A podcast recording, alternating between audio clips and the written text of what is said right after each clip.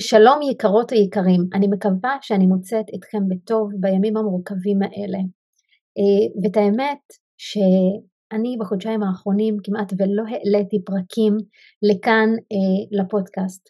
אה, התחלתי עם שני פרקים שהם היו גם לייבים ברשתות החברתיות ואז עצרתי וככה ככל שהתקדמתי והעברתי את הלייבים והבנתי את הערך שאני מביאה בתוך הלייבים האלה החלטתי שאני לא רוצה להשאיר את זה רק לזום או לרשתות החברתיות כמו שעשיתי בתקופה האחרונה, אלא כן חשוב לי להביא את הערך הזה כי הוא ערך באמת יסולא בבאז. אה, של איך להתמודד עם התקופה הזו, איך אנחנו יכולות לחזק את הביטחון ואת האמונה, אה, להבין את המהות של מה שאנחנו חוות וחווים כרגע אה, דרך חוקי היקום ודרך פרספקטיבה יותר גבוהה ברמה התודעתית ולכן אני חוזרת ומהיום אנחנו ממשיכות וממשיכים את סדרת הפרקים שהעברתי והפרק אה, של היום במיוחד הוא פרק שבו אני מדברת על המוות, מה המהות של המוות אה, ואיך אפשר לראות את המוות מנקודת מבט אחרת ומה עלינו לעשות אחרת כדי שנוכל לצאת מהתקופה הזו ממקום חדש לגמרי, ממקום שאנחנו יכולים לראות את המשבר שאנחנו חווים כרגע ממקום גבוה יותר, ממקום תודעתי גבוה יותר ורוחני ומחובר פנימה. אה, אז תכף הפרק הזה יתחיל, אבל רגע לפני שהפרק שלנו מתחיל אני רוצה לספר לכל מי שמאזינה אה, לנו ומאזין לנו, למרות שהפעילות כתובה בשם נקיבה, אה, אבל גם גברים מוזמנים להצטרף.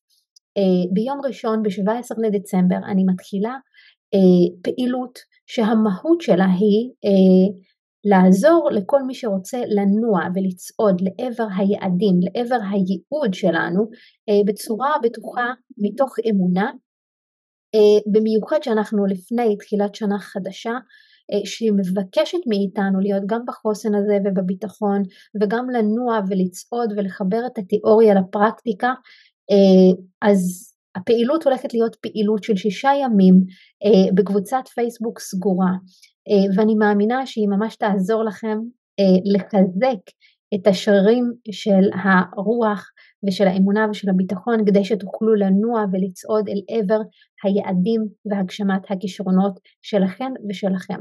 אז מוזמנים ללחוץ על הקישור מתחת לפרק אה, ולהצטרף אליי ועכשיו בואו נתחיל את הפרק שלנו.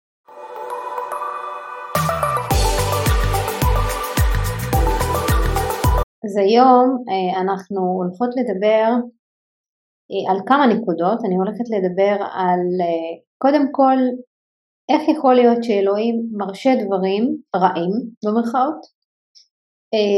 ואני הולכת גם לדבר על הנקודה המאוד מאוד חשובה של האם בכלל אנחנו מתים למרות שדיברתי על זה לאורך כל ה...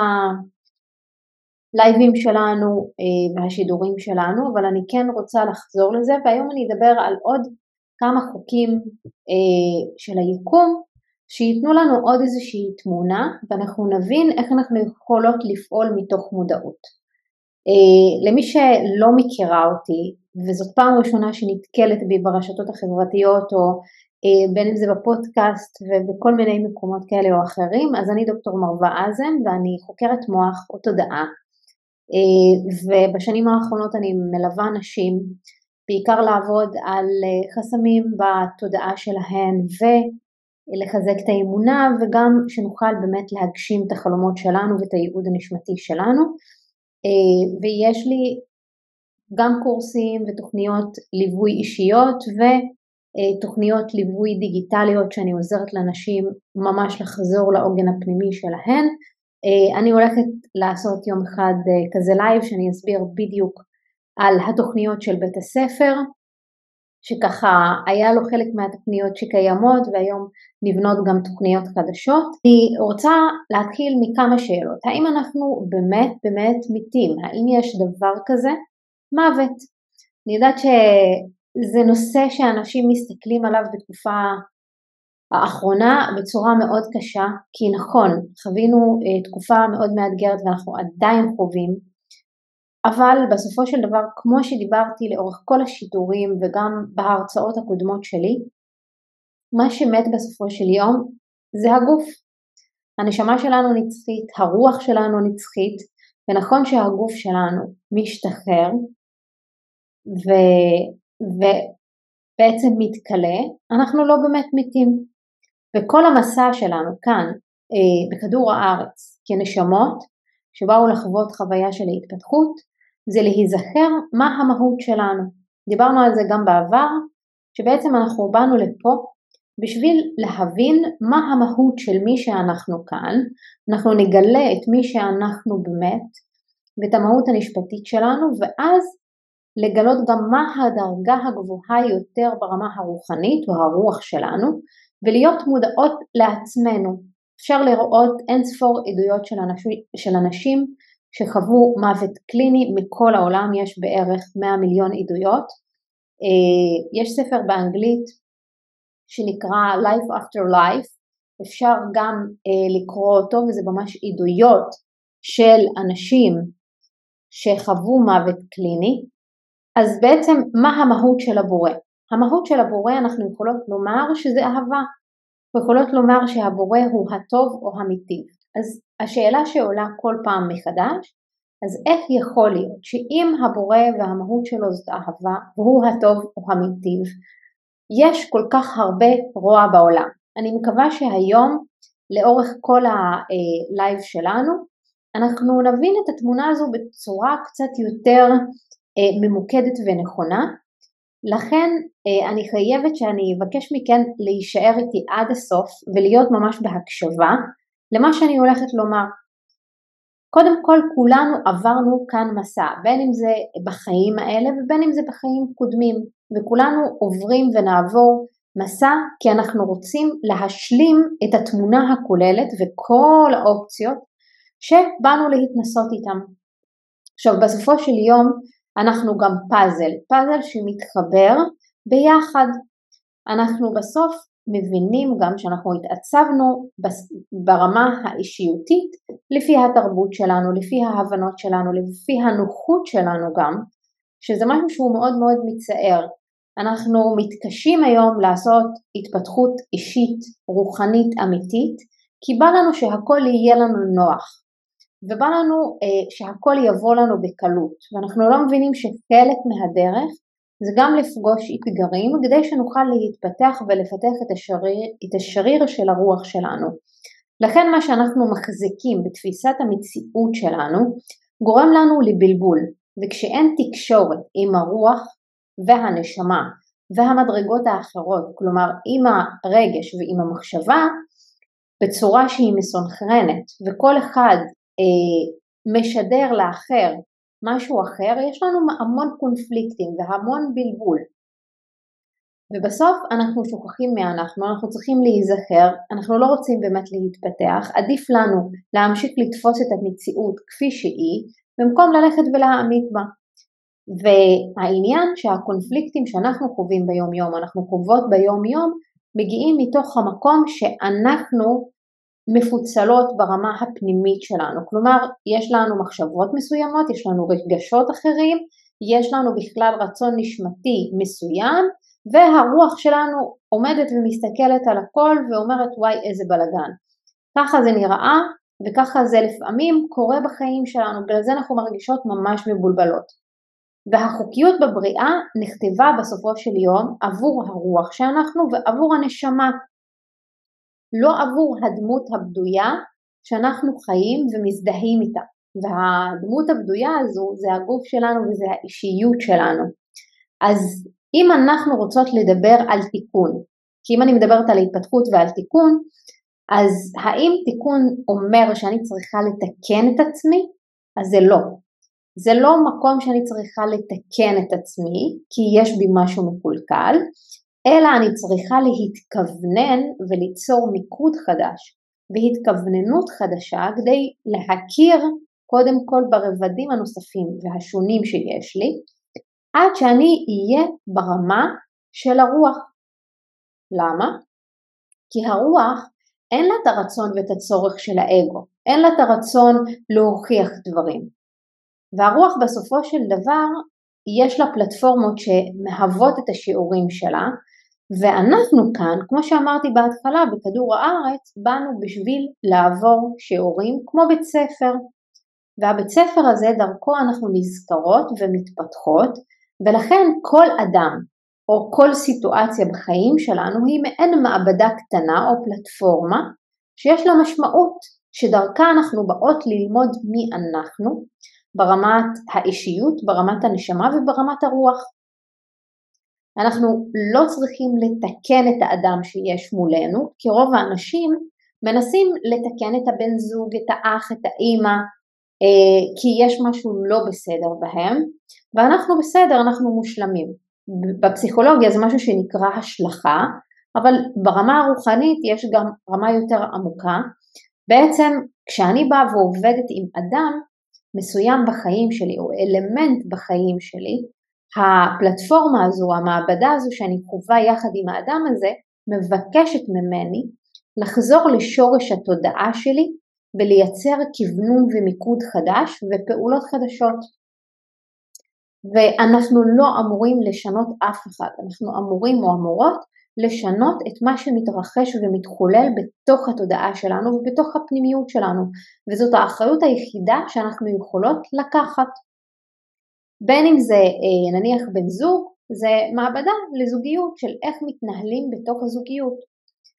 אם זה הילדים שלנו, אז זה ממש בית ספר או מעבדה שבה אנחנו באים ללמוד מה זה הורות.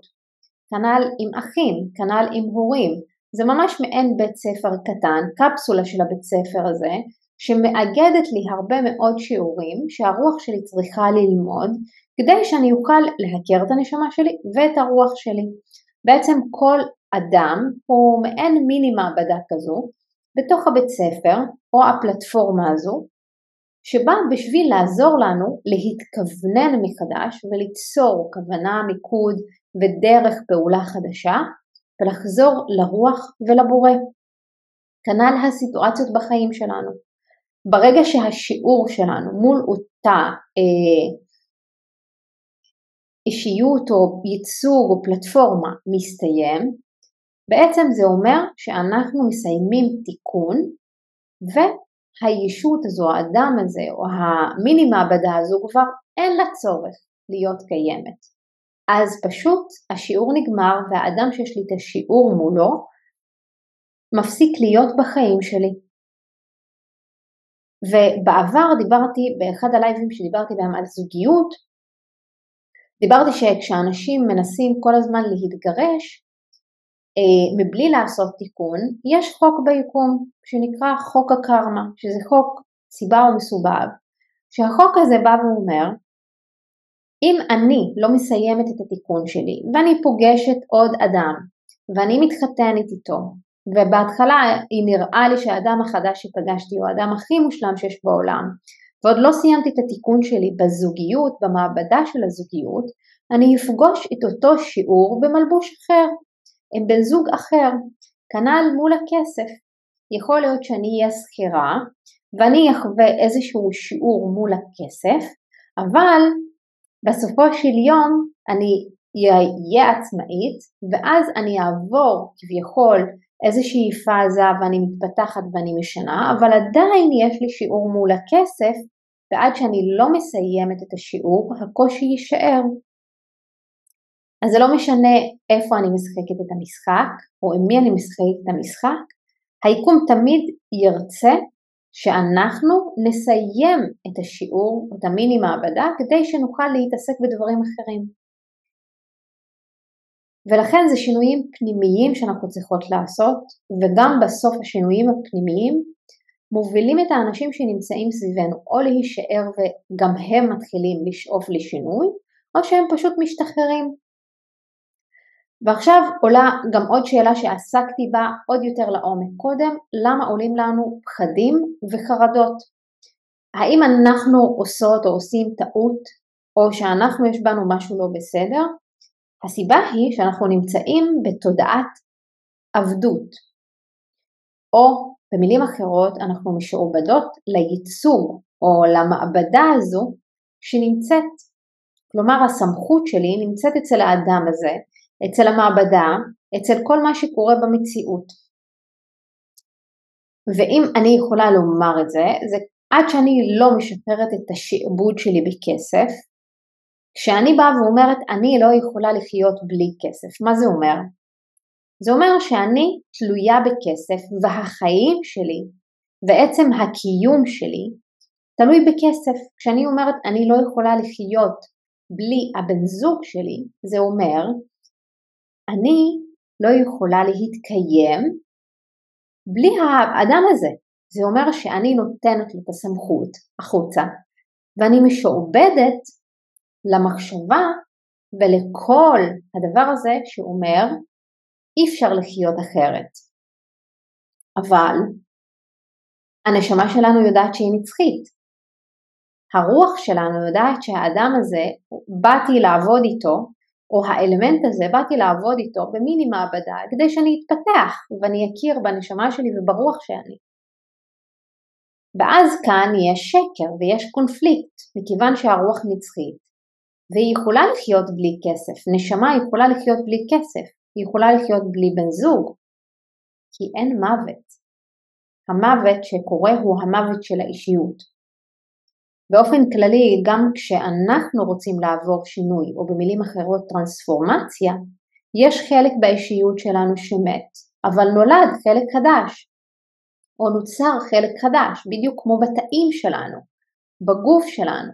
יש תאים שמסיימים את התפקיד שלהם והם משתחררים, ויש תאים חדשים שנבנים ומתחדשים וגדלים. אז המוות האמיתי זה לא המוות של הגוף, המוות האמיתי זה המוות שבו אנחנו לא מתקדמות ברמה התודעתית, ברמה הרוחנית, בהיזכרות שלנו. זה המוות האמיתי. כל יום שעובר ואני לא מגלה משהו חדש על מי שאני, על מה שקורה בבן זוג שלי, במשפחה שלי, בעבודה שלי, על עצמי, זה סוג של מוות. עכשיו גילוי זה לא גילוי של משהו שהוא אה, פשוט או נניח סתמי, משהו שמראה לי את חוק האחדות, את החיבור שלי, את האחדות הפשוטה, את הטוב בתוך הזוגיות שלי. ובעצם כל יום אנחנו צריכות לגלות משהו חדש על החיים שלנו, על מי שאנחנו, על האנשים שנמצאים סביבנו, כדי שנוכל להתקדם. והדברים האלה יכולים לקדם אותנו לעבר האחדות ובסופו של דבר לטבע הרוחני שלנו. ולכן חשוב שאנחנו נתחיל להיות בתשומת לב, האם התקדמתי היום וגיליתי דבר חדש עליי? האם היום גיליתי דבר חדש על הבורא? היום, היום, האם גיליתי משהו חדש על אחד הילדים שלי? האם גיליתי משהו חדש על הבן זוג שלי? אז אנחנו צריכות להיות בתשומת לב לתוך הדבר הזה. כי זאת המהות של המוות. אם אני לא מתקדמת, אני מתה. אז ככל שאני במודעות ואני מתיישרת לתפיסה של המציאות האובייקטיבית ולא הסובייקטיבית, הפחדים שלי והחרדות שלי ייעלמו. ואנחנו נהיה בין, בחיבור לרוח שבסופו של דבר בטוחה ומודעת לזה שהכל מדויק ובכל מה שאנחנו חוות יש מתנות. ויש משהו שאנחנו עוד לא קולטות אותו ברמת האישיות, אבל הנשמה והרוח שלנו מודעות אליו. וזה בדיוק המציאות האובייקטיבית. עכשיו, איפה הבעיה? הבעיה כשהאדם נותן לאמונות שמבוססות על המציאות הלא נכונה שלנו להשפיע עלינו. לכן בסופו של דבר לאורך כל המפגשים שלנו ולאורך גם כל התוכניות שאני מלמדת, כשאני פוגשת עם אנשים, אנחנו מפרקות לחלקים קטנים את, ה, את הדברים האלה כדי לחזור לשורש הרוחני ולהבדיל בין מה סובייקטיבי ומה אובייקטיבי. אוקיי?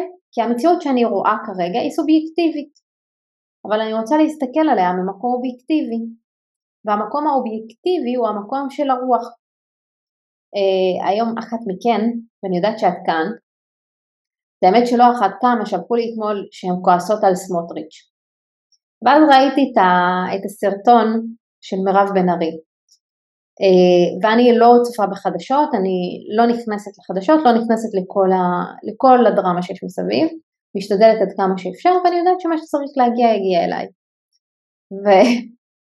ואחת מכן אמרה לי, מה עושים עם הדבר הזה? ואז אני, אני כתבתי, בסופו של דבר לקחת נשימה ולזכור שכל קל ביג'י יומו. עכשיו, למה אני התכוונתי? התכוונתי לזה שמה שאנחנו רואות כרגע זה דבר סובייקטיבי, ובערבית מה זה כל קל ביג'י יומו? זה אומר שכל כלב היום שלו יבוא. אם אני מעמיקה בתוך האמירה הזו, זה אומר שאני סומכת על חוקי היקום, שבסופו של דבר מי שזרם משהו, שיש בו רוע, או שיש בו שנאה, או שיש בו פילוג, הוא יקבל את זה. אני סומכת על חוקי היקום שהם יעשו את הצדק, יש צדק אלוהי ואני מאמינה בו, ובסופו של דבר, סופו של האדם הזה, שמרע לאדם אחר, לקבל את הדין שלו. כי יש חוקים ביקום, וכל עוד אני מבינה וצמודה ומתיישרת ומיושרת לחוקי היקום, ואני רואה את התמונה הסובייקטיבית שיש בה הרבה מאוד כאב והרבה מאוד צער וחוסר הבנה לפעמים, להסתכל על זה ממקום אובייקטיבי ולראות מה קורה פה. עכשיו, אני לא באתי ממקום של שיפוט, כי אני לא יכולה לשפוט אותו. כל אחד עושה מעשים גם אם הם נראים הדבר הרע ביותר, יש להם כוונה טובה. מי שלמדה NLP, מי שמכיר את עולם ה-NLP, זה אחד מהיסודות של ה-NLP, אבל היום אני אדבר על זה לקראת הסוף, על משהו שהוא קצת יותר מחודד ומדויק שיכול לעזור לכם. אז בעצם רובנו היום לא מודעים לזה שאנחנו ניצוץ אלוהי. בדיוק כמו שקרן האור או השמש לא מודעת לזה שהיא שמש. ואנחנו לא מודעים גם לשיא הפוטנציאל שלנו. אנחנו רוצות להגשים חלומות, רוצות זוגיות טובה, רוצות עסק מצליח, אנחנו רוצות לממש, להגשים את עצמנו, רוצות שיהיה לנו כסף, אבל אנחנו אה, בעצם לא מבינות מה הפוטנציאל הגבוה שלנו וכמה שפע אנחנו יכולות למגנט לחיים שלנו, כי זאת המהות שלנו. וכשאנחנו בעצם אה, מדברים על שיא הפוטנציאל שלנו, אנחנו צריכות לחזור למקור, להכיר מי אנחנו, להכיר בנשמה שלנו, להכיר את המסע של הנשמה שלנו, להבין מה האיכות המרכזית שבאתי ללמוד מהשיעור הנשמתי שלי, לפתור את זה, ואחרי שאני פותרת את זה אני יכולה להפוך את הכאבים שחוויתי למתנה. וכמו שאמרתי, דיברתי בהתחלה על אה, אנשים שחוו מוות קליני, אפשר לקבל אין ספור עדויות לאנשים שפשוט כשהם עזבו, או הנשמה שלהם עזבה והתחברה לרובד הנשמתי, והלכו לרוח, הם חוו חוויה אחרת לגמרי שהיא שונה ממה שאנחנו חווים בגוף. ויש היום באמת עשר מיליון אנשים שחוו מוות קליני, ומחקר של יותר מ-40 שנה. אז אנחנו רוצות לפעול מתוך המקור ומתוך מודעות ומתוך החוקיות של הטבע. אבל לפני שאנחנו בכלל מגיעות לשם, אנחנו צריכות לעבור איזושהי כברת דרך, ואנחנו צריכות להתחיל ברמה המודעת לעבוד עם המיני מעבדות האלה שיש בחיים שלנו, בצורה פרקטית, כי הפרקטיקה לא מנותקת מהרוחניות. זה שני דברים שמחוברים אחד לשנייה. אני רגע עוצרת, אני רואה שיש פה שאלה, תמיד אני אומרת אני אענה בסוף, ואז תוך כדי השאלות מתחברות ואני רואה שהן יכולות להרים לי להנחתה ומשם אני אמשיך. אה, אז השאלה כאן באינסטגרם, זאת אומרת שעצם הגילוי החדש שלי על המציאות שלי, זאת ההתקדמות שלי וגם גם שינוי היחס למציאות. בדיוק, זה ממש, מס... השאלה הזו יכולה לתת לי לסכם אפילו במקרה מהלקוחה שאתמול סיפרתי עליה בקליניקה. כשאנחנו מגלים משהו חדש על המציאות שלנו וזה מאפשר לנו לעלות רמה תודעתית ורוחנית, זו עצם ההתקדמות. אבל ההתקדמות הזו יכולה להוביל אותי לפעול ממקום חדש לגמרי. אתמול העליתי אה, בסטורי את הסיפור של הלקוחה שלי שבאמת חוותה המון חוויות לא פשוטות עם אנשי סמכות. עכשיו, גם כשהשיעור שלה באיזשהו מקום היה נראה שהסתיים, היא קיבלה שיעורים מסביב במשפחה, מול אנשי סמכות, וכשבאנו ועבדנו על כל החוויה שלה מול אנשי סמכות, היא עברה כבר עם זה דרך, והיא באה אתמול מספיק בשלה בשביל שאנחנו נבין מה המהות ומה השורש שיוצר אצלה את החוויה הזו שחוזרת. ומה שגילינו באמת שבאחד הגלגולים שלה היא הייתה מלכה מורמת מעם אה, ובעצם הם המליכו אותה. וכשהם המליכו אותה זה הגיע למצב שהם שירתו אותה במקום שהיא תשרת אותם. כי אנשי סמכות צריכים לשרת את האנשים החלשים יותר במיוחד אם זה שירות רוחני ואחד הדברים שעשינו בתוך התהליך זה שבעצם חיברנו אותה להיות בגובה העיניים וליצור איזושהי סגירה לקרמה שלה, שזה בדיוק החוק של הסיבה והמסובב, שאני עוד אדבר עליו תכף. אבל מה שקרה שם זה שהיא גילתה מה קרה שם, ועצם הגילוי הזה שלח אותה רגע שנייה להתבונן בחיים שלה. היום היא שלחה לי הודעה וסיפרה לי שהיא לאורך כל החיים מאז שהיא הייתה ילדה מאוד מאוד קטנה, כל הזמן היא דאגה לוודא שהיא לא פגעה באנשים. כלומר, גם מגיל מאוד מאוד קטן, היא כל הזמן שאלה האם פגעתי בך, או שאם היא חששה שמישהו נפגע, היא הלכה והתנצלה. ואז פתאום הגילוי של אתמול מוביל לגילוי חדש על כל החיים שלה. פתאום התמונה היא לא תמונה סובייקטיבית, היא תמונה טיפה יותר רחבה, שיש בה גילוי יותר עמוק. עכשיו השלב הבא, וזאת ההתקדמות הנוספת, זה איך אני לוקחת את הגילוי שלי, ואני הופכת אותו לדרך פעולה חדשה, שדרכה אני חיה את הגילוי החדש. וכשאומרים בקבלה השתוות הצורה, זה בדיוק זה, כי אני מגלה משהו על עצמי, מגלה איזושהי איכות, מגלה שיעור, לומדת מהשיעור, אני מבינה איזה הוויה הייתי צריכה להביא או איכות אה, שמחוברת לניצוץ האלוקי שלי ולרוח שלי, ואני רוצה להוציא את זה בדיבור שלי, במעשה שלי, בדרך המחשבה שלי ובדרך שאני רואה את העולם. בגלל זה כשאני תמיד אומרת זה לא מספיק שאני אגיד אני רוצה ללכת לקרוא ספר שמספר לי אני יפה וישכנע אותי שאני יפה. זה לא עובד ככה, כי זה לא קורה, גם כתבתי את זה היום ואני עוד אדבר על זה, אבל שוב אתן מקדימות אותי ואני ככה זורמת, שזה לא מספיק שאני כל הזמן אגיד לעצמי אני יפה, אני יפה, אני יפה, אבל יש לי בתוכי מערכת שלמה שכל כולה משדרת לי אני לא יפה. כשאני מודעת למערכת הזו לא מהמקום השכלי או מהאינטלקט ואני מבינה את התמונה טיפה יותר רחוב ואני מגלה את השיעור ומגלה מה אני צריכה ללמוד ולהביא פה אז שם אני יכולה לעשות שינוי אחר מתוך השורש, לא מתוך הקליפה. איך יודעים שהשיעור נגמר או הסתיים ואיפה הרגש נכנס פה. כמה דברים שאפשר להבין כאן לגבי השיעורים שלנו. קודם כל שאנחנו יכולות להתחיל לשים לב שאו התדירות של השיעור הלכה ופחתה, כלומר אני לא רואה את זה בצורה אינטנסיבית, או שלגמרי פתאום יום אחד אני קולטת שמשהו השתנה, משהו שקורה פה או קרה עד לא מזמן הפסיק לקרות. זה דבר ראשון. למה? כי בעצם אני כבר לא ממש מרגישה שזה משהו שאני צריכה לעבור אותו, שאני עוברת אותו. הדבר הנוסף הוא כשקורות סיטואציות מסוימות בחיים שלי, שממש ממש משקפות את אותו שיעור שחוויתי בעבר, אז אני לא מזדהה עם מה שקורה. כלומר, יכול להיות שבעבר היה לי שיעור בתוך הזוגיות למנן את התוקפנות שלי.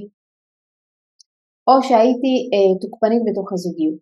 ואז מה שקורה זה שזה לא שלא קורים ריבים, קורים ריבים, אני פשוט לא מזדהה ברמה הרגשית או ברמה החשיבתית עם השיעור שקורה.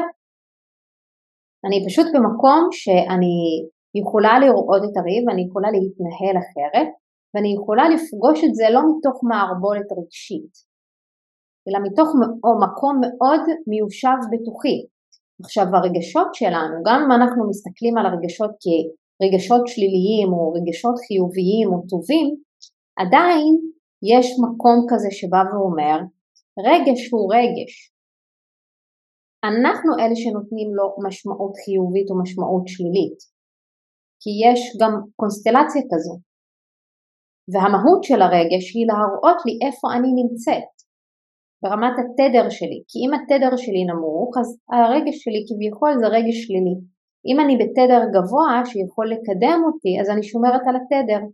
אם אני פוגשת שיעור מול, מול, מול העיניים שלי בתוך הזוגיות במשפחה, בכל מקום כזה או אחר, והשיעור הזה כבר לא מפעיל אותי ואני לא בהזדהות איתו, ומעבר לזה שאני אה, לא מופעלת ואני לא בהזדהות, אני יכולה לשים לב שאני מאוד יציבה ברמה הרגשית, זה לא מוציא אותי מהכלים, זה לא מוריד לי את התדר, אני מספיק מוחזקת ואני מספיק שומרת על התדר שלי.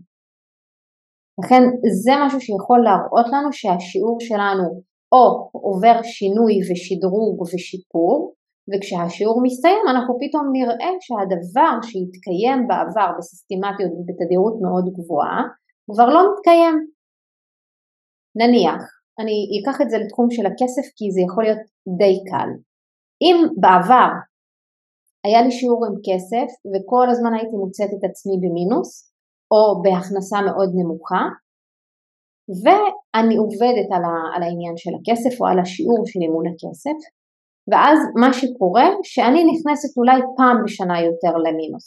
זה לא אומר שפתרתי את השיעור עד הסוף, אבל זה אומר שיש המון דברים שקרו שם שגרמו לשיעור הזה להיפטר כנראה ב-80%. עכשיו אני רוצה להיות בפלוס ואני רוצה להתמיד להיות בפלוס, זה השלב הבא וזה הסימן שזה קורה. או נניח כשאני אה, רואה שיש לי חודש שהוא אה, בלי הכנסה, כמו שקרה באוקטובר, ולפני כמה שנים העניין של הכסף מאוד מאוד הפעיל אותי רגשית ומאוד הוציא אותי מהכלים. ועכשיו כשזה קרה למרות שידעתי שבעצם הולך להיות חודש או חלש ברמת ההכנסות או שלא הולך להיכנס כסף ואני מרגישה שאני מספיק בביטחון שזה יסתדר והכל יהיה טוב ולא כסיסמה רוחנית אלא מתוך ידיעה פנימית מאוד מאוד עמוקה ש... יהיה פה משהו שיהיה בסדר ואני אסתדר ואני אשאר בקו הנכון והמדויק. ואז בעצם זה יכול להיות מבחינתי מדד איפה אני נמצאת אל מול השיעורים שלי. השאלה הנוספת שעלתה בזום, האם זה בדיוק אומר לגבי, מה זה בדיוק אומר לגבי האדמה של הזוגיות, הרי גם יש נשמה שנשארת איתנו והשיעור הוא לכל החיים. או כמה שיעורים עם אותו אדם כמו זוגיות נניח, וילדים. בזוגיות וגם עם הילדים שלנו אנחנו כרתנו ברית, כלומר יש לנו ברית שחתמנו ביחד לעבור את השיעור. צריך לדעת איך לעבור את השיעורים. צריך להתנהל עם השיעורים האלה בצורה אחרת, שונה, גם ברמה הפרקטית, אוקיי? וזה לא אומר שהשיעורים שם ייגמרו, זה אומר שאני יכולה לשפר וגם אם השיעור נגמר זה לא בהכרח אומר שהבן אדם יצא מהחיים שלי אלא פשוט אני פתאום יראה שהשיעור הזה לא מתקיים. שוב אני מחזירה את זה לדוגמה של כשאני ומיכאל היינו בתקופות מאוד לא פשוטות ביחסים שלנו, ידעתי שהשיעור שלנו צריך לפתור אותו, אבל כשאני רואה כרגע שאנחנו עדיין אחד בחיים של השנייה אבל המצב הזוגי שלנו רחוק 360 מעלות ממה שהיה בעבר, אני והוא יודעים שפתרנו את השיעור הזה ועכשיו אנחנו לוקחים את כל הסיטואציות כמתנות שמהם אנחנו יכולים להתפתח. למה? כי חלק מהמהות של הזוגיות שלנו זה לשבור סטיגמות וקונספציות. זה חלק מהמהות, מהייעוד של הזוגיות שאנחנו שנינו באנו וחתמנו עליה לפני שהגענו כאן. שנינו יודעים את זה, זה ברור לשנינו. כל מה שעברנו, עברנו כדי שאנחנו נהיה השראה עבור קהילות וזוגיות ואנשים בשביל לשבור קונספציה. אז למדנו את השיעור, סיימנו אותו, אנחנו מבינים את המתנות שיש בו ועכשיו אנחנו פשוט הופכים את זה לחלק מההשפעה שלנו. אני מדברת איתכם פה ואני יכולה לבוא ולדבר על זוגיות ואני יכולה לדבר על החיבור שלנו ביחד והוא ידבר עם, ה, עם הלקוחות שלו עלינו ואנשים יראו בנו משהו ששובר סטיגמות וכל מה שאנשים גדלו עליו מתקיים אחרת, יש ייעוד לתוך הזוגיות הזו ואנחנו יודעים מה הייעוד של הזוגיות הזו. אז בעצם השיעור הפך להיות מתנה שאנחנו מממשים את הייעוד הזה וזה הופך להיות חלק מההגשמה שלנו. ככה כששיעורים מסתיימים הם הופכים להיות משהו שאנחנו מביאים אותו לעולם ומלמדים אותו לעולם ומעבירים אותו הלאה. כי אנחנו לא סתם פותרים כאן שיעורים. זה לא עכשיו מי שמסיים את הבית ספר הוא יכול להפוך להיות מורה. פשוט מאוד. אני אומרת לכם, תסתכלו על כדור הארץ, על כל מה שאנחנו עושות כאן, כי בית ספר, בית ספר לנשמות, הוא מתקיים בשתי רמות, אבל כרגע אנחנו נדבר רק על הרמה של, ה, של מה שקורה ומה שאנחנו רואות ברמת המציאות. עכשיו אני אמשיך ואני אדבר על המהות של הבורא שהוא אהבה, שגם אם אנחנו לא רואים שהוא אהבה. אחרי הבורא יש את הרוח ויש את הנשמה, ושזה בעצם אומר שהנשמה היא הניצוץ האלוהי שלנו, ושיא הפוטנציאל, אבל אי אפשר לבטא את האהבה שלנו כישות רוחנית. אה, אז יש את האישיות שזאת הדמות שלנו, ובעצם אני רוצה כאן אה, להגיד כמה מילים שגם אני עוד אדבר עליהן בהרצאה שהולכת להיות סגורה רק לקהילה שלי אה, ביום חמישי. אהבה זה לא אהבה רומנטית של חיבוקים ופוצי מוצי, ממש ממש לא, זאת לא הכוונה. גם יותר מזה, אלוהים או הבורא הוא לא כזה זקן על מקל, אוקיי? זה דבר הרבה יותר מעבר למה שאנחנו יכולים לתאר, ומכיוון שזה לא משהו אנושי, אנחנו לא יכולים להעניש אותו. פשוט אנחנו מנסים כל הזמן למצוא את הדימויים האלה, כי השכל לא מכיל את הגודל או המהות של הבורא. ולכן אנחנו צריכות להתחיל לשחרר את התפיסות האלה לגבי אלוהים. פשוט אלוהים מתקיים ונוכח בכל דבר ביקום הזה, בחיים האלה, עד האטום הכי קטן שיש. זה משהו שאנחנו צריכות להבין ולא לנתח אותו בשכל. ככל שאנחנו עולות ברמה הרוחנית שלנו, אנחנו חוות את זה, זה הופך להיות חוויה וידיעה.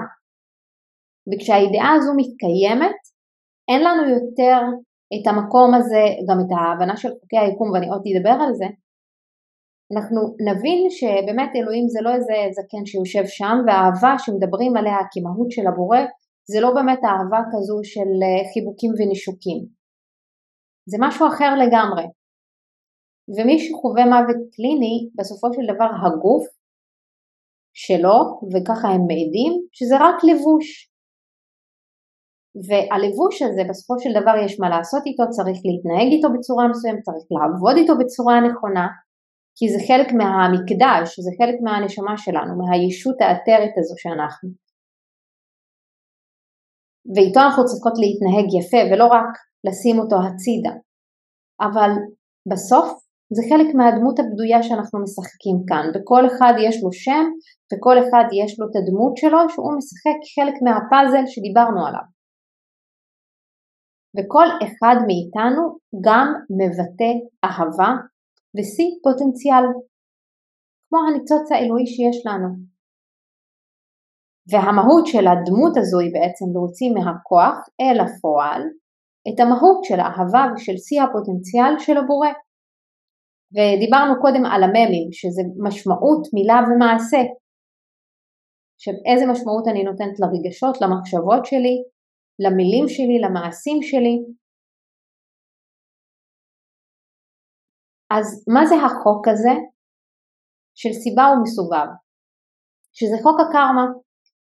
אני אסביר אותו ממש ממש בקטנה כי זה הרבה יותר רחב וייקח לי כמה שיעורים וגם בתוכניות המתקדמות של בית הספר אני הולכת ללמד את זה לעומק כדי שאנחנו נבין את זה יותר לעומק אבל עכשיו בואו רגע נדבר על זה יותר בכלליות. חוק סיבה ומסובב זה אם מי שראתה את הסרט אה, דלתות מסתובבות יש סיבה ויש תוצאה אבל זה לא מסתיים בסיבה או תוצאה. למה? כי אם אני עכשיו ניסיתי, כמו בסרט, ניסיתי לרדת במדרגות ומישהי עצרה אותי והפריעה לי, אז בעצם התוצאה זה שפספסתי את הרכבת, נניח, אוקיי? אבל אני רוצה קודם כל לשאול, מה הסיבה שפספסתי או נעצרתי? ולאן זה מוביל אותי, ומה זה מונע ממני, ויכול להיות איזה מחירים הייתי משלמת אם לא הייתי מפספסת את הרכבת. ומה זה, זה בעצם בא ואומר? אם זרעתי זרע מסוים, אותו אני אקצור בצורה מאוד פשוטה. אבל האם אם זרעתי זרע בחיים האלה, אני אקצור אותו בחיים האלה? או שיכול להיות שאני אקצור אותו בחיים הבאים שלי. או יכול להיות שבכלל זרעתי זרע בחיים קודמים ואני קוצרת את התוצאה שלו בחיים האלה.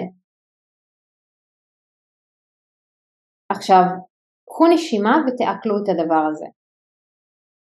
כי זה לא אם עשיתי עכשיו דבר טוב, עוד שנה אני אקבל את הדבר הטוב הזה בחזרה. יש פה המשכיות. כלומר ההמשכיות של החוק הזה שמתקיים בטבע, בין אם האמנו בו, בין, אם אנחנו מאמינים באלוהים, בין אם אנחנו לא מאמינים באלוהים, החוק הזה מתקיים. זה חוק טבע, זה חוק מהחוקים של היקום, והיקום פשוט מתנהל לפי החוק הזה. יש המשכיות לחוק הזה. זה לא אם עכשיו שיקרתי או גנבתי, מחר אני אשלם רק את המחיר. יכול להיות שבכלל זה משהו שאני עשיתי אותו מגלגול קודם, או מי שאני פגעתי בו כרגע, זה מישהו שפגע בי בגלגול קודם. למה? כי אנחנו לא צריכים להסתכל ברמת האישיות, זה משהו שקרה כנראה קודם. אני חוזרת לאותה, אה, לאותה דוגמה מהתהליך שהיה לי אתמול עם הלקוחה שסיפרתי עליו גם בסטורי ודיברנו עליו קודם. אה, אם אנחנו מסתכלות על זה, תכלס האישה הזו מדהימה, תמיד נתנה הכל בצורה מאוד מאוד טובה, נתנה אימון, בגדו בסמכות שלה, היא הייתה יכולה לרחם על עצמה ולהגיד בגדו בסמכות שלי ולהיות בקושי כל הזמן, אבל כשאנחנו עשינו את התהליך והיא התמסרה לתוך התהליך, היא ראתה שבכלל זה משהו שקרה לפני עידנים והיא זאת שפגעה. והיום, בשביל לסגור את השיעור לגמרי, היא יכולה לחזור ולהתוודע למה שקרה, לזרע שהיא בכלל זרעה אותו הרבה יותר קודם מהגלגול הזה. ומה שהיא תעשה מהיום הלאה זה יהיה התורשה שהיא תוריש לילדים שלה ולחיים הבאים שלה. כלומר אנחנו לא יכולים להסתכל נקודתית על מה שקורה ולשפוט את מה שקורה בצורה נקודתית. כי אנחנו עברנו המון דברים בחיים ועשינו הרבה מאוד דברים שיכולים לה, להביא איזושהי סיבה מסוימת. ולמה אני מדברת על זה? אני מדברת על זה כי הרבה פעמים אנחנו חושבים איך יכול להיות שפספסתי משהו, לא קיבלתי מה שרציתי, או אה, למה אני נתקלת בזה פעם אחר פעם. זה קורה כי יש חוק טבע כזה. יכול להיות שפספסתי משהו שאני באינטלקט שלי, באישיות שלי, חשבתי שזה דבר שהוא טוב לי, אבל ברמת הרוח שלי זה לא משרת אותי. כי בסופו של דבר מה שצריך לקרות זה משהו שמשרת את הרוח שלי, לא את האישיות שלי. בגלל זה אנחנו אומרים לטובתי הגבוהה ביותר. אני יודעת שרוב האנשים שאפילו אומרים את המשפט הזה לא מבינים את המהות שלו. וגם כשאומרים כל אה, עקבה לטובה, זה עובד כי יש פה חוקיות של טבע. אם יש עקבה והיא לטובה, אני רוצה להבין מה מעכב אותי לא ברמת האינטלקט, ברמת הרוח. אני רוצה לחוות את זה, להבין מה השיעור שלי כאן, מה חוקיות היקום שעובדת כרגע על כל מה שאני רוצה או על מה שקורה כרגע שזה לא מתממש וזה מתעכב.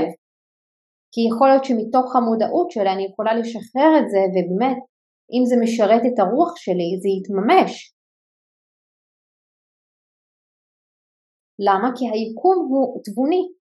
הרוח פשוט מתבוננת לחלקים האחרים של הנשמה ושל האישיות ואנחנו מסתכלים על כל הדבר הזה כאהבה וכחסד. יכול להיות, אתמול אמרתי את זה לאחת התלמידות שלי, יכול להיות שעכשיו מה שאני רואה בו כדין, בעוד שנה או שנתיים אני אסתכל עליו אחורה ואני אגיד וואו, זה היה פשוט אחד המתנות הכי גדולות שלי בחיים, שחוויתי את החוויה הזו. אז זה בדיוק זה. אנחנו לפעמים מסתכלים נקודתית ומאוד מצומצם ומאוד קטן. ואני אתן כאן עוד דוגמה, דווקא של גניבה, כי ידעת שאני רוצה לתת את, ה, את הדוגמה הזו.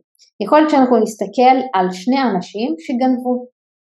עכשיו, בעשרת הדיברות כתוב בצורה מאוד פשוטה לא לגנוב, אבל אנחנו לא רק גונבים לפעמים כסף, לפעמים אנחנו גונבים זמן, לפעמים אנחנו גונבים כל מיני דברים מבלי להיות מודעים אליהם. גניבה כגניבה זה דבר שפוגע ברקמת האחדות. למה? כי זה הולך נגד חוק קיומי. ובעצם התנועה התודעתית נרשמת אצלנו בתוך התודעה כגניבה. אבל אם אני באה ואומרת, אוקיי, יש שני אנשים שעשו את אותו מעשה. אחד עשה את זה מתוך מקום מניפולטיבי, והשני עשה את זה מתוך כוונה טובה. מתוך רצון לעזור למישהו אחר. האם זה משנה שזה אותו מעשה אבל הכוונה שלו טובה או לא טובה, משנה איך אני אתפוס את זה ומה זרעתי בתוך הזרעים שלי, בתוך התודעה שלי? התשובה היא כן.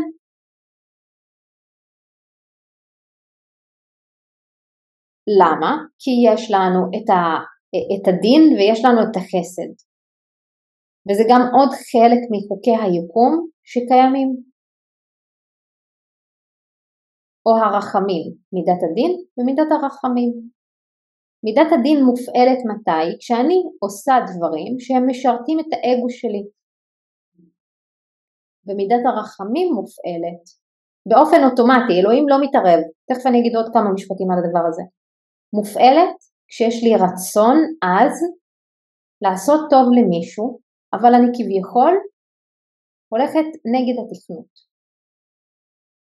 וזה עדיין יירשם לי על התודעה. אבל התגובה שאני אקבל או התוצאה שאני אקבל תהיה תוצאה אחרת כשהכוונה שלי והרצון שלי הוא טוב מאשר מישהו שפעל מתוך מניפולטיביות. שניהם יקבלו תוצאה מסוימת, מתישהו. אבל הדרך או התוצאה תהיה אחרת לגמרי. היקום יגיב אחרת. כי כשאני פעלתי בעצם לא לטובת הרוח, אלא לטובת האגו והאישיות, אני קורעת את רקמת האחדות. אבל פה עשיתי תנועה שהיא כביכול נגד התכנות, אבל היא גם משרתת את רקמת האחדות. כי אם עשיתי את זה למען מישהו אחר, או לשמור על מישהו אחר, או לעזור למישהו אחר, יש לי פה אותו חוק עובד, אבל יש לי גם השגחה. ופה משהו שאני רציתי להגיד אותו והיום כתבתי אותו בקבוצת הוואטסאפ שלי, אלוהים לא מתערב באופן אישי בשום דבר שקשור לאף אחד בשום אופן אישי. אז אם חשבתן שאלוהים מתנקם בנו כי קורים לנו דברים רעים או אוהב אותנו כשקורים דברים טובים, זה אחת התפיסות שאתן צריכות לשחרר. למה? כי אלוהים ברא את העולם, יש את הרוח שלנו, יש עוד ספרות נוספות, אבל יש את הרוח שלנו ויש את חוקי היקום. יש תשתית מאוד ברורה, יש חוקיות ליקום הזה, אנחנו לא מודעים לחוקיות, לחוקיות של היקום. הנשמה שלנו צריכה להתוודע לעצמה ולרוח שהיא ולחוקיות של היקום ולהתיישר לפי החוקיות של היקום. רק שאנחנו גם לא יודעים מה החוקיות של היקום וגם אם אנחנו יודעים אנחנו משתמשים בזה בשביל להשתעבד עוד יותר לחומר וגם מאשימים את אלוהים וזורקים עליו את הכל. ובאמת אני, אני אומרת את זה מתוך מקום שבא לי שתבינו שיש פה חוקים, צריך להבין אותם, צריך ללמוד אותם בצורה נכונה ולעבוד לפיהם ולהפסיק לזרוק את הכל על אלוהים. אז אני עוצרת רגע, שותה מים ואני מסתכלת על השאלה שיש פה ואם יש עוד שאלות תכתבו. אז השאלה שיש כאן, הסברת איך אנחנו יודעים שהסתיים השיעור שלנו, אבל איך אנחנו מצליחים לזהות את השיעור שאנחנו צריכים לעבור. שאלה מצוינת, איך אנחנו מצליחים לזהות את השיעור? אנחנו יכולים להסתכל, לא יודעת, 15 שנים אחורה, ואם אני אתבונן ב-15 שנים אחורה ואני אגיד לך תכתבי חמש סיטואציות שקרו בחיים שלך, שכל פעם מחדש הרגשת שזה אותה סיטואציה חוזרת עם אנשים שונים בחיים שלך. ותסתכלי מה הייתה הדינמיקה שלך ושל האדם האחר בתוך השיעור הזה, בתוך הסיטואציה הזו, את תתחילי להבין שיש פה שיעור, שיש פה משהו יותר עמוק, שיש פה אה, מקום שחוזר על עצמו, שאני או נפגעת או פוגעת, וזה חלק מהדפוסים שלי, מהדפוסים של הנשמה, שאני צריכה לעבור עליהם ולסיים אותם ולהתקדם מהם. נניח, אני אתן דוגמה. אדם שמרגיש שאין לו אמונה, או שהאמון שלו נפגע כל פעם מחדש.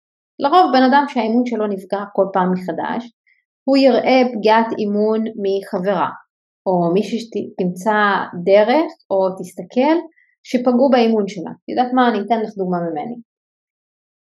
אני, אני ב, בילדות הייתי ילדה מחוננת, אבל החברות שהיו סביבי המון פעמים בגדו באמון שלי.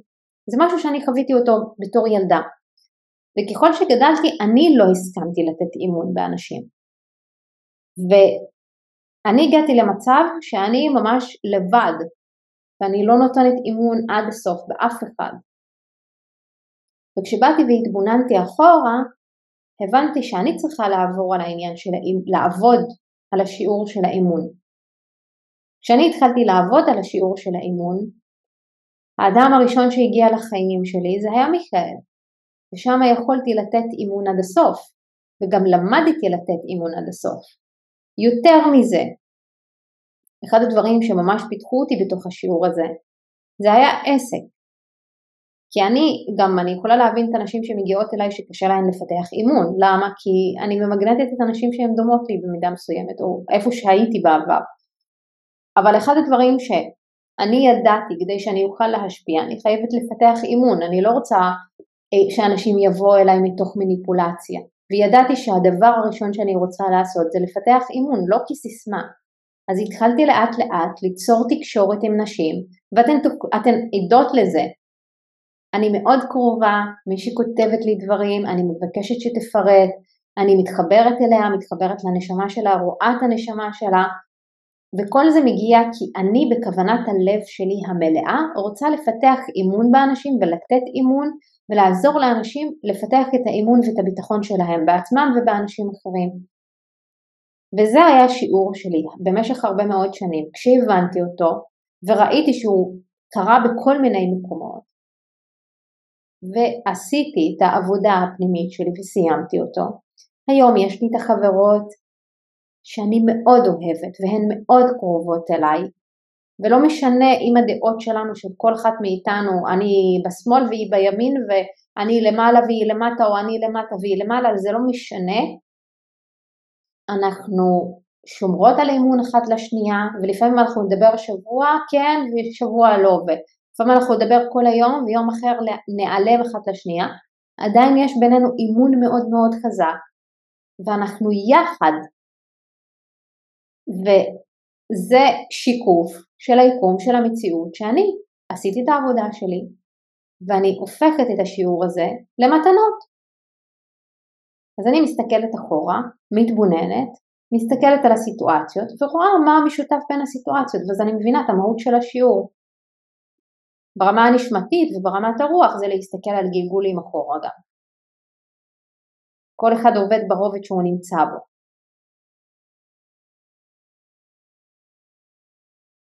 אז יש גם עוד שאלה פה, גם אם אותה סיטואציה תחזור עם אותו אדם, נכון? נכון. יכול להיות שיש לנו את אותה סיטואציה שחוזרת פעם אחר פעם עם אותו אדם. זה אומר שאנחנו, שיש לנו פה שיעור מאוד גדול, אנחנו צריכות לפענח אותו, מה קורה שם, מה בשורש של הסיטואציה מתרחש, ובעיקר מה קורה בפנימיות שלי, ומשם לשחרר את זה, ולהתחיל ליצור התקדמות מתוך גילוי כמו שאמרתי, אבל גם מתוך פעולות ומתוך פרקטיקה של דרך אחרת של פעולה.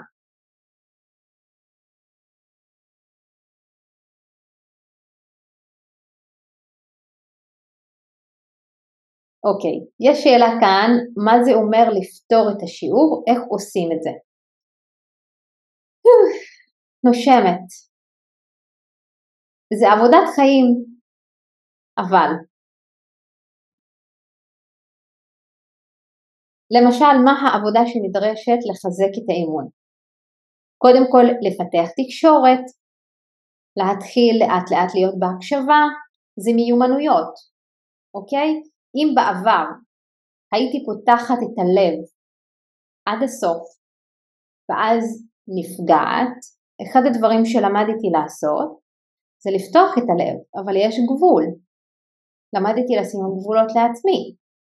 אני יכולה פה לשתף אתכם בחיים שלי ואני משתפת חופשי, אבל עדיין אני שומרת על הגבולות של עצמי. אני נותנת אימון באנשים ואני עדיין במקום מאוד ברור ומובן איפה הגבולות שלי. אז זה מיומנויות.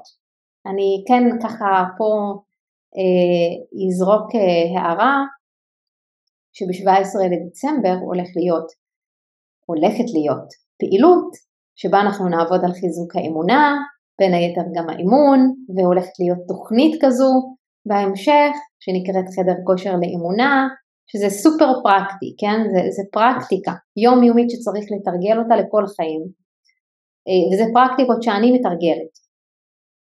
אה, אבל אני אתייחס רגע לשאלה אה, מה זה אומר לפתור את השיעור ואיך עושים את זה.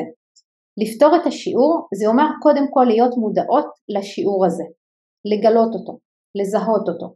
אחרי שאני מגלה ומזהה את השיעור, אני רוצה, כמו שאמרתי קודם, אני רוצה לחזור ברמה העמוקה יותר, להבין מה השיעור, מאיפה הוא מגיע, מה השורש שלו, לעשות שם חיווט מחדש, ואז להוריד את זה לעבודה פרקטית ביום יום ולפעול אחרת, לדבר אחרת, לחשוב אחרת. לא מתוך איזושהי סיסמה, מתוך דרך, מתוך הליכה בדרך. טוב, אני, אני מדברת ואתן כותבות לי תרשמו אותי, תרשמי אותי, אתן רשומות, נשמות, אתן רשומות, אין לי ספק שאתן תהיו חלק מהדבר הזה. אה, ומי ששומע את הפודקאסט אין מה לעשות, כשיש מישהו פה איתי אני מרגישה נוח. אני כבר, יש לי בתוך הראש את הרשומות שכבר אני יודעת שהן יהיו בפנים, אני רואה אתכם כל רגע. אז הנה זה משהו שהולך להיות בקרוב, כי אני יודעת שיש מלא אנשים שצריכים לעבוד על הדבר הזה, והנה תראו, מתוך השיעור שלי עם חוסר האימון, או עם החוסר האמונה שהיה לי, זיקקתי את הדברים הפרקטיים שאני עובדת איתם, ואני הופכת אותם לאיזושהי דרך מעשית שאנשים יכולים לתרגל אותה לאורך כל החיים שלהם. לקחתי את השיעור, הבנתי את המתנה, סיימתי אותו, עכשיו אני הופכת אותו למשהו שיעזור לאנשים אחרים שצריכים את זה, כי זה אנשים שאני ממגנטת לחיים שלי, שצריכות ללמוד את הדבר הזה. לפעמים כשאני מדברת עם נשים בשיחות טלפון שמתעניינות בליווי ואני, ואני בהקשבה, ואני בהקשבה באמת מהלב, ואז אני ממש מזהה מה קרה שם ומה קורה שם ומה ומה, מה מתרחש שם ואז אני שואלת שאלה שהיא באה כזה בול פפוני והן לא מבינות מאיפה הבאתי את זה. הבאתי את זה קודם כל כי אני מסתכלת על הנשמה שלכן ואני מחוברת אליה מעומק הלב שלי ומדבר שני שאני גם במודעות ובהבנה שרוב הנשים שאני ממגנטת לתוך ההגשמה שלי זה נשים שאני פתרתי את הבעיות שאני יכולה לעזור להן לפתור והן מתמגנטות לתדר שלי, לדיבור שלי, לדרך שבה אני מנגישה את הדברים ומביאה את הדברים. זה, זה תמיד שני דברים שנמצאים מול העיניים שלי. אם לא הייתי עוברת את השיעורים האלה, לא הייתי יודעת איך להביא את זה.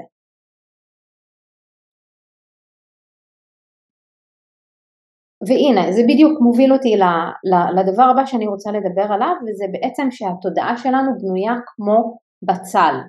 ככל שאנחנו בעצם מקלפות, אנחנו מסירות את הקליפות ואנחנו נכנסות פנימה. וכל סיטואציה בחיים שלנו מגיעה כדי להזיז את התודעה שלנו, כדי שנוכל להיכנס לרובד הפנימי העמוק יותר. ולצערי, רוב האנושות נמצאת היום בחלק הרדוד ובקליפה. אנחנו לא מסכימים להיכנס באמת פנימה וללכת ולפתח את החיים שלנו כמו איזה חדר כושר, כי זה נראה לנו כואב וזה נראה לנו שהשרירים נמתחים וזה לא נוח וזה לא נעים. אבל כן, גם לי לא נוח בשרירים אחרי הפילאטיס, אבל מה לעשות? זה חלק מהעבודה, זה חלק מהדבר שמפתח את הגוף שלי והופך אותו ליציב וחזק ובטוח. וזה לא קשור לחוקיות של דת, אלא חוקיות של טבע, שצריך להבין את המהות שלה ולהבין את המעשים שלנו, ובסופו של דבר התדר והאנרגיה שנכנסת לתוכנו. ומי בעצם קובע האם יופעל אה, היגב של דין או רחמים, כמו שדיברתי קודם. שוב, חוקי הטבע שעובדים ביחד. יש סינרגיה בין כל החוקים. וכשאנחנו בעצם מודעים למעשים שלנו ולחוקיות של הטבע, שם אנחנו יכולות להבין איך לפעול אחרת ואיך גם מידת הרחמים יכולה להיות בפעולה ולאו דווקא הדין. אז מאיפה זה מגיע ואני חפרתי על זה ועד מתי זה ממשיך עד שהאדם יסגור את הקרמה ויתנהג אחרת מתוך מיקוד חדש, כוונה חדשה ופעולה ודיבור חדשים. אה, אז אם אנחנו הולכים ראש בקיר ואנחנו מסתירים ואנחנו משקרים ואנחנו מדברים לשון הרע, שאפרופו מי שלא מבינה את המהות של, של לדבר על מישהו דבר רע, זה כמו רצח, זה נחשב ברמה הרוחנית כמו רצח. ואז אנחנו מתפלאים איך יכול להיות שיש אנשים שנרצחים ולא מבינים שהפעולה שלנו יכולה להשפיע גם על הדבר הזה והדיבור שלנו יכול להשפיע על הדבר הזה. וזאת חתיכת אחריות להבין את, הדבר, להבין את החוקיות של הטבע ואיך הדברים עובדים. אז בסוף זה לא אומר שאנחנו לא צריכים לעשות טעויות ואנחנו צריכים להיות מושלמים. זה בסדר לטעות, כולנו טועים, כולנו אנושיים, אבל גם כולנו נמצאים בתהליך של זיכוך, של טיהור, שמגיע מתוך מקום שאנחנו צריכים להכיר ולהתחבר לערכים של היקום. והשאיפה שלנו צריכה להיות שאיפה לדרגת תודעה גבוהה, אם לא הכי גבוהה, והכי גבוהה זה הדרגת תודעה שמחוברת לאלוהות, אני עוד אעשה הרצאה שאני אדבר על זה יותר לעומק, כי זה לא לאינסטגרם, זה להרצאות הסגורות, כי יש לזה מהות. אבל אם אני מפרקת רגע מה זה הדרגה התודעתית הכי גבוהה, שהיא אפילו מעל הרוח, התיאור של זה זה חיבור עמוק לבורא, לעלייה הרוחנית, אפילו לנבואה ולספירה האלוהית, להיות בשאיפה לדעת הכל מהרמה הרוחנית ולהגיע למצב שכל מה שהבורא יודע והרוח שלי יודעת, אני צריכה לדעת.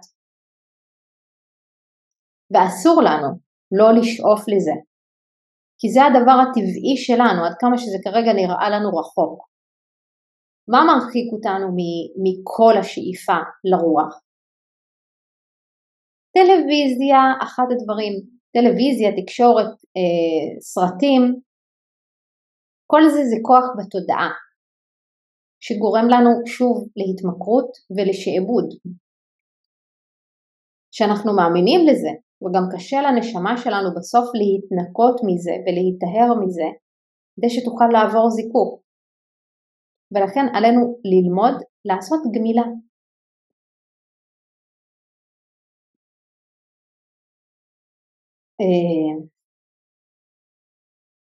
עכשיו, כמו שאמרנו קודם לגבי השיעורים, כל אדם השיעור שלו הוא בהתאם לרמת התודעה שלו. כלומר, כשאני במצב תודעתי מסוים ואני רואה את השיעור, אני אראה אותו מהמקום ומהדרגה התודעתית שלי. אם אני מתקדמת, זה בדיוק כמו משחק. אני יכולה לראות את השיעור ברמה יותר גבוהה.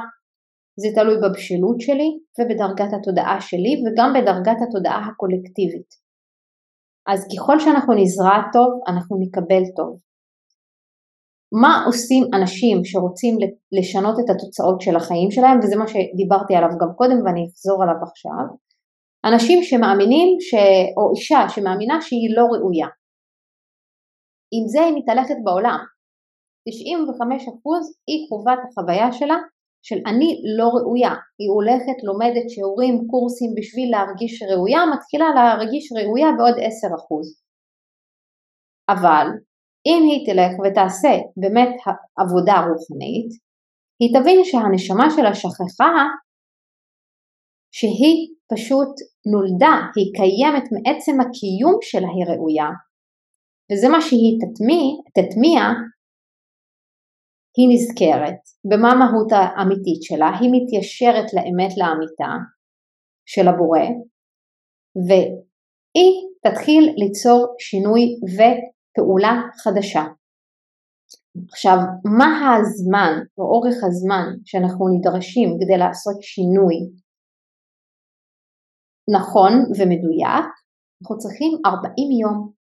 זה אגב סוד בתורה גם, וזה משהו שאני משתמשת בו ואני כבר לפני איזה שלוש שנים גיליתי אותו בדיוק בחנוכה. אה, זה משהו שכזה ירד אליי ואז הלכתי ובדקתי אותו כמו תמיד אני. אני, אני מאוד uh, לפעמים סקפטית לגבי דברים שמגיעים אליי ואז כשמגיע אליי איזשהו ידע אני הולכת ומבררת אותו ובודקת אותו בכל הספרות האפשרית. uh, אז אנחנו צריכים 40 יום כדי לשחרר התמכרות מהחומר ומההיקשרות שלנו לחומר ולדברים שנולדנו איתם או מהם. כלומר כשאני רוצה לעשות משהו ולפתח שריר מסוים אני צריכה לעבוד 40 יום. גם בלייב הקודם אמרתי לכם שאני לוקחת פרויקט של כל 40 יום, אני עושה עבודה תודעתית על משהו מסוים. ואני מתעדת, אני מתעדת כי אם אני רוצה לעשות שינוי ברמה התודעתית אני מתעדת איך התקדמתי כל יום, מה קרה כל יום, מה יצא טוב מזה כל יום, ממש אני מתעדת, יש לי תיקייה שזה ממש ההרגלים שלי שכל 40 יום אני מתחילה פרויקט חדש ברמת ההתפתחות התודעתית שלי. אז אני רוצה שתעצרו רגע ותחשבו על דבר אחד שאתן רוצות לעשות בו שינוי. כשאנחנו נעשה את הפעילות יהיו לנו שישה ימים של עבודה אה, ואנחנו גם יכולות לעבוד על זה שם, אבל תחשבו רגע על באמת דבר אחד שאתן רוצות לעשות בו שינוי ולהתחיל לשים שם סימני שאלה. אה, וכשאנחנו רגע באות ומפנות את השאלה איפה אלוהים, האם אלוהים ייתן לי רחמים או לא ייתן לי רחמים, אני רוצה להפנות את השאלה כל אחת לעצמה שתשאל את עצמה. האם אם אני שיקרתי או אה, דיברתי על מישהו דבר רע או שפעלתי בצורה כזו של נפרדות ושל אגו, האם אני באותם רגעים מרחמת על עצמי? האם אני מוכנה לקבל את עצמי למרות שאני משקרת או מה היחס שלי לעצמי בזמן שאני יודעת שמה שאני אומרת או מה שאני פועלת זה אמת או לא אמת. האם אני עדיין מוכנה להיות ברחמים כלפי עצמי? סביר להניח שהתשובה היא לא. ופה אני חוזרת לעוד משהו שדיברתי עליו וזה השיפוט. אסור לנו לשפוט את עצמנו ואסור לנו לשפוט אנשים. זה לא אומר שאנחנו לא יכולות להיות בביקורת ובבקרה למען שיפור ושינוי, אבל כשאני בהלקאה ובשיפוטיות, אני לא מבינה שיש פה משהו גבוה יותר ואני לא מבינה שיש פה חוק של סיבה או מסובב שהוא פועל ויש פה תמונה הרבה יותר רחבה. אז גם אם אני עשיתי מעשה ואני שופטת את עצמי ואני דנה את עצמי, אני בעצם מעמידה את עצמי למשפט. בשביל שאנחנו נהיה במקום של רחמים אנחנו צריכים להבין שיש לנו לעשות סליחה ואני כתבתי פוסט על מהות הסליחה כלומר אנחנו רוצים לנתק את ההיקשרות ברמה הראשונה. הדבר הנוסף שאנחנו יכולות לעשות זה להגיד אני לא יודעת למה זה קרה. אני לא יודעת, יש סיבה יותר גבוהה שאני לא רואה אותה ולא מבינה אותה. וזה בסדר. עכשיו, בשביל שאנחנו נבין את זה, איך יכול להיות שהבורא הוא רק טוב ומיטיב, אבל יש קמצנות, ויש רצח, ויש גניבה, ויש שקר. כל זה לא קשור לבורא, אז עניתי קודם, לא. אז ממי זה יוצא? ממי? אם יש אור, יש חושך, יש טוב, יש רע, יש אה, נדיבות ויש קמצנות, מאיפה זה מגיע? בסופו של דבר, אם אנחנו חוזרות לחוק האחדות, הכל אחד. השורש אותו שורש. פשוט אנחנו, ברמת האישיות שלנו, לא ברמת הרוח שלנו, השתמשנו באותה איכות בצורה לא נכונה. כי בשורש המהות שלנו זה השפעה. זה להיות באהבה לאנשים אחרים, להיות בנדיבות ובחסד כלפי אנשים אחרים, להיות בכבוד, לתת ולהעניק לאנשים אחרים, בין אם זה חיים, בין אם זה כסף, בין אם זה מהשפע שלנו, להיות בצומת לב ובמיקוד ובביטחון בבורא ובאימון. אלה דברים שמגיעים מתוך השורש. אז מה שאנחנו עשינו ברמת האישיות בשביל שאנחנו נשרת את עצמנו ולא את הבורא, עשינו את ההפך. אנחנו משתמשים בצורה לא נכונה באותם ערכים ובאותן איכויות שעל פניו הגיעו לכאן מהשיא של הטוב כדי שאנחנו נוכל לעזור לעצמנו ולאחרים. ואנחנו לקחנו את זה למקום של אגוצנטרות, של אגו, של אישיות שאני רוצה לקחת לעצמי ואני רוצה למנוע מהאחר לחוות את מה שאני חווה, או שאני יכולה לחוות בעקבות זה. אז כשאנחנו רואים נדיבות וכביכול הדואליות של הדבר הזה, או הדרך שבה אנחנו מסתכלות שבדואליות יש גם קמצנות, אז לא, השורש הוא נדיבות, אנחנו פשוט השתמשנו בנדיבות רק עבור עצמנו, אז אנחנו נחשבות לקמצניות. אם אני אמורה להשתמש בכבוד כדי גם לכבד את האחרים, ואני מסתכלת על עצמי ואני רק מכבדת את עצמי מרמה, מהמקום האגוצנטרי, זה אומר שאני מזלזלת באחרים. זאת הפעולה שלי, זאת החשיבה שלי, זאת הדרך שלי, זה לא הבורא. כנ"ל לגבי להעניק חיים. להעניק חיים זה אומר שאני צריכה להחיות אנשים, לעזור לאנשים להתפתח, לצמוח, לגדול, מתוך מה שאני לומדת. לדבר על אנשים דברים טובים. אבל בן אדם שמרגיש בהישרדות או חווה חוויה הישרדותית מתוך האגו, מה הוא עושה? הוא מעניק חיים לעצמו ובכך הוא רוצח אנשים אחרים. כנ"ל לגבי פחד. מי שנמצא בביטחון, ביקום, בבורא, בחוקיות של הטבע, הצומת לב והמיקוד שלו על הביטחון הפנימי. אבל מי שהביטחון הפנימי שלו או המיקוד, המיקוד שלו נמצא בחוץ, הוא יחווה הישרדות ויחווה פחד. אז מה שאנחנו צריכות לשאול את עצמנו זה כמה אנחנו מוכנים לחזור לרקמת האחדות. זו שאלה שאנחנו צריכות לשאול את עצמנו כל יום. ולקחת את האיכויות האלה ולהשתמש בהם בדיוק במקום הנכון, המקום הטוב, שמשפיע על האנשים ואנחנו מאושרות מעצם זה שהשפענו על אחרים ואנחנו גם נהנינו מזה, ביחד.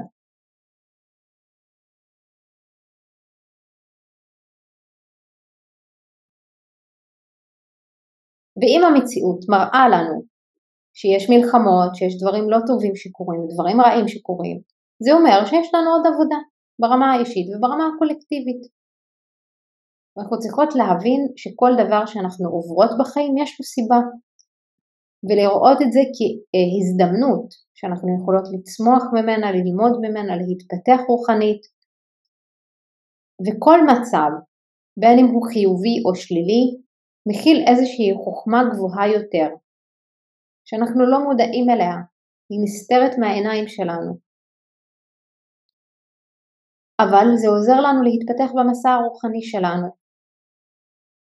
ויש חשיבות של ההבנה והגילוי של הסיבה מאחורי האתגרים והחוויות האישיות של האדם.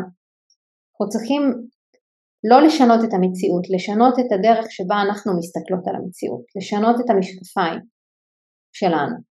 וכמה דרכים בהם אנחנו יכולות להחליף את המשקפיים שלנו, למצוא בכל דבר חשוך את האור, לראות דבר אחד חיובי וגם בתוך כל השלילי. וללמוד גם את החוקיות של היקום. זה לימוד מעמיק ודורש זמן ודורש הבנה, אבל אנחנו נצטרך כולנו ללמוד את החוקיות של היקום. לזכור שכשאני מדברת על אדם מסוים, בין אם זה בטוב ובין אם זה ברע, בסוף זה משפיע אפילו על העולם כולו ומשפיע על אנשים אחרים שאני בכלל לא מודעת לקיום שלהם.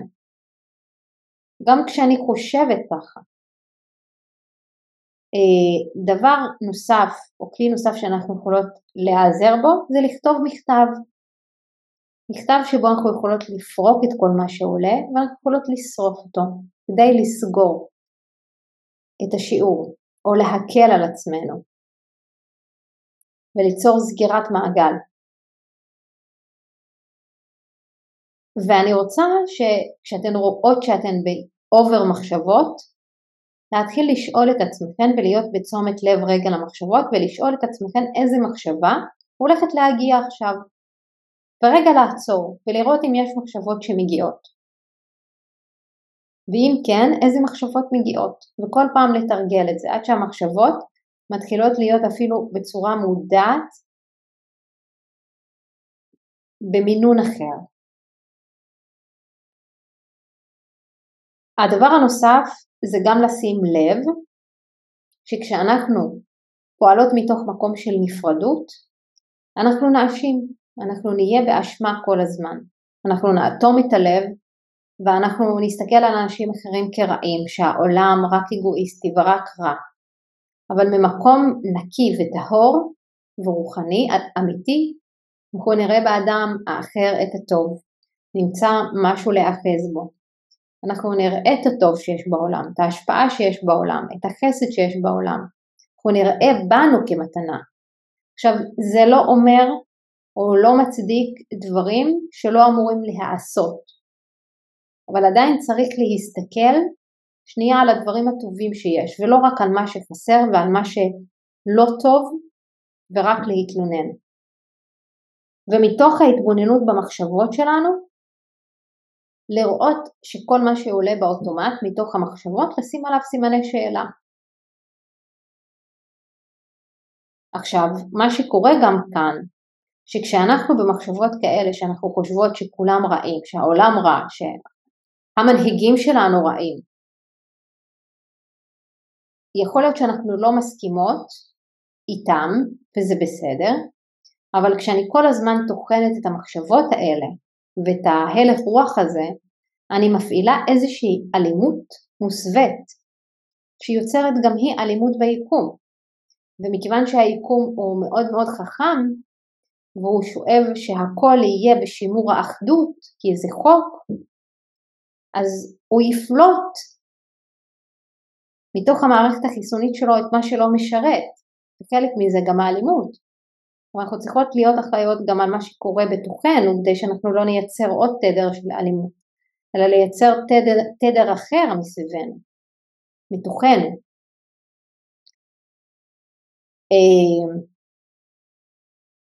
והדבר האחרון שאני אסיים איתו, שעד שאנחנו לא נלמד את השיעורים שלנו, אנחנו לא נוכל להתקדם.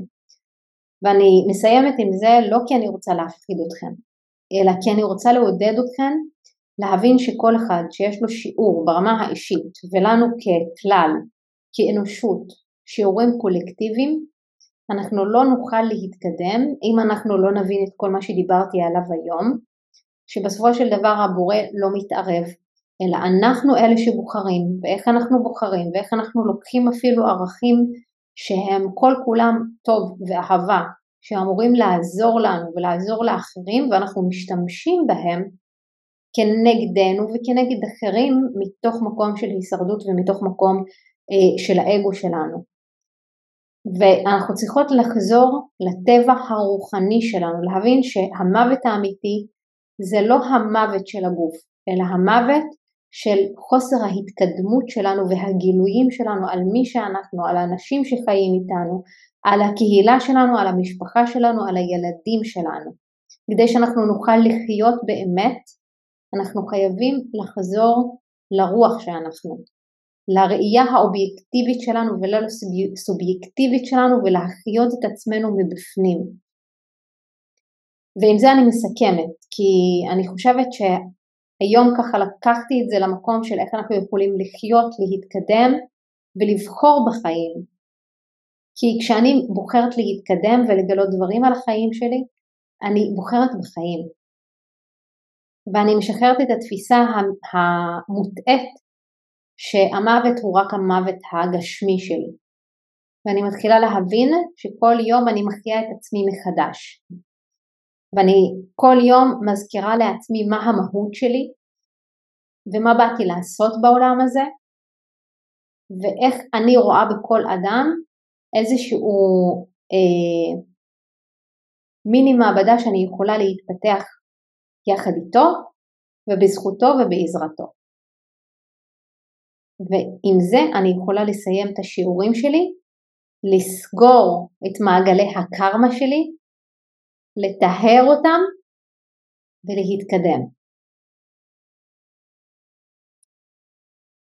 כי זה בסוף לא רק תורם לי, זה גם תורם ל, לכל האנושות, לכל היקום, לכל הנשמות שנמצאות סביבי. וזה באמת הגשמת הייעוד הנשמתי שלנו האמיתי, לא רק של התוצאות, התוצאות יהיו רק תוצר לוואי של זה. אה, אז אהובות עד כאן אה, להיום. אם יש לכן שאלות שאתן רוצות לשאול אתן יכולות. אה, גם למי שתאזין לזה בפודקאסט מוזמנות לשלוח לי שאלות לוואטסאפ או למייל, אני אענה באהבה.